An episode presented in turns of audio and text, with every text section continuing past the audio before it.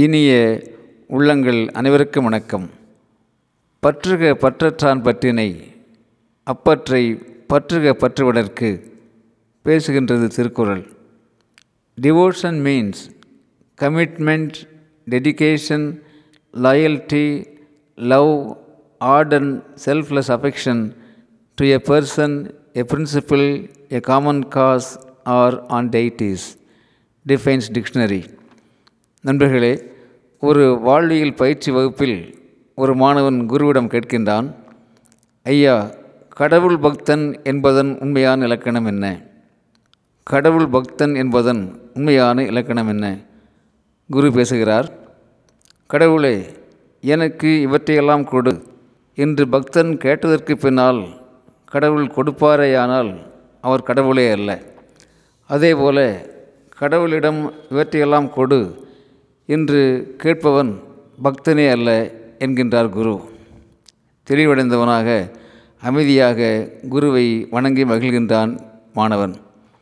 நண்பர்களே பால் நினைந்து ஊட்டுபவள் தாய் பால் நினைந்து ஊட்டுபவள் தாய் என்னும் மாபெரும் பண்பாட்டு வாழ்க்கை முறையை நாம் அறிவோம்.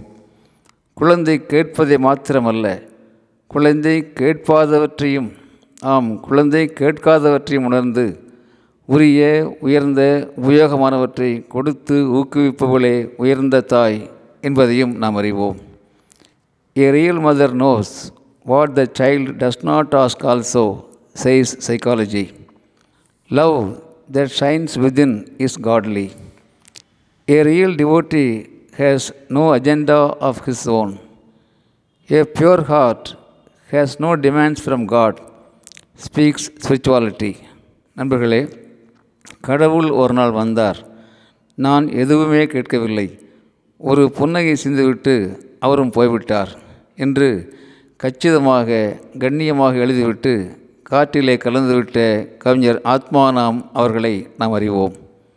பூசல் நாயனாரின் உள்ள கோயிலுக்கு இறைவன் எழுந்தருளினார் என்று பெரிய புராணம் பேசுவதை நாம் அறிவோம்.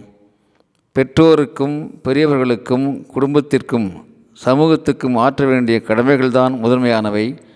கடவுள் இரண்டாம் பட்சம்தான் என்று வரலாறு பேசுவதையும் நாம் அறிவோம். இடுக்கண் வருங்கால் இடிந்து விடாமல் அவற்றை எதிர்த்து எதிர்கொண்டு வெற்றி பெறும் அறிவை துணிவை பெறுவோம். வாழ்க்கையில் ஏற்றங்கள் ஏற்படும்போது நிதானமாக வாழும் நிலை பெறுவோம்.